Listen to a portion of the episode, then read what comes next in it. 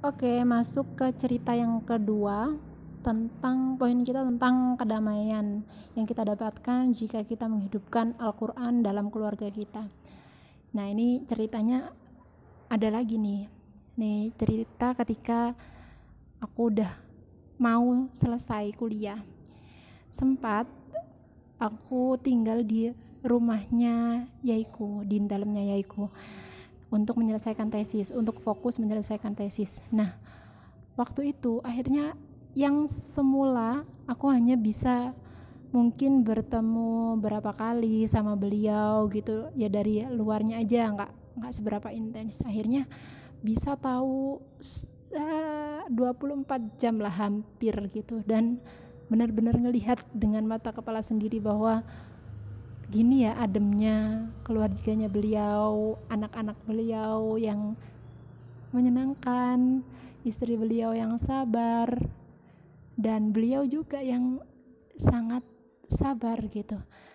Kok bisa gini ya? Bahkan beberapa kali mama terkena musibah gitu. Ya gimana ya? Nggak yang marah terus apa gitu? Enggak biasa aja gitu. Kok bisa ya kayak gini gitu dan salah satu hal salah satu yang saya tangkap dari situ adalah yaitu menghidupkan Al-Qur'an dalam keluarga beliau. Ini ya yang mau saya tekankan yang pertama.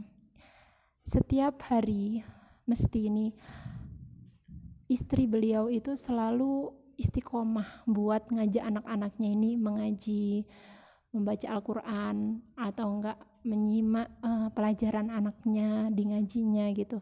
Nah setelah itu nggak cukup sampai situ, bahkan sampai beliau ini karena ingin anak-anaknya ini menjaga Al-Quran, ya sampai uh, membuatkan membuat maksudnya itu bareng-bareng ngajak ngajak orang-orang sekitar itu untuk membuat paut Al-Quran itu aslinya salah satu tujuannya adalah agar anaknya bisa setiap hari hafalan Al-Quran setiap di sekolah hafalan Al-Quran di rumah bisa dipraktekkan gitu. Dan itu akhirnya imbasnya ke tetangga-tetangganya orang-orang sekitar yang juga mensekolahkan anaknya ke sekolah itu. Jadi wah ternyata imbasnya nggak hanya untuk diri sendiri dan tapi juga untuk orang-orang sekitar gitu. Itu dan itu ketika saya melihat ya bener-bener doa tok lah.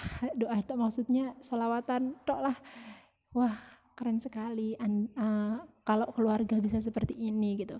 Jadi ketika beliau kumpul gitu ayo baca mana ayo suratnya gitu.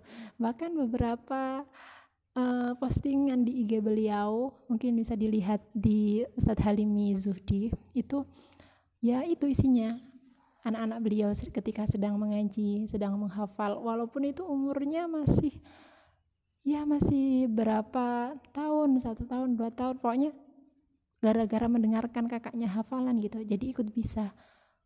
Dan itu menurut saya sesuatu yang sangat membahagiakan sekali itu tears of joy.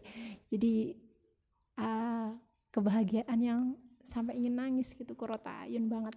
Nah, jadi itu pentingnya kenapa perlulah buat kita apalagi orang muslim ya.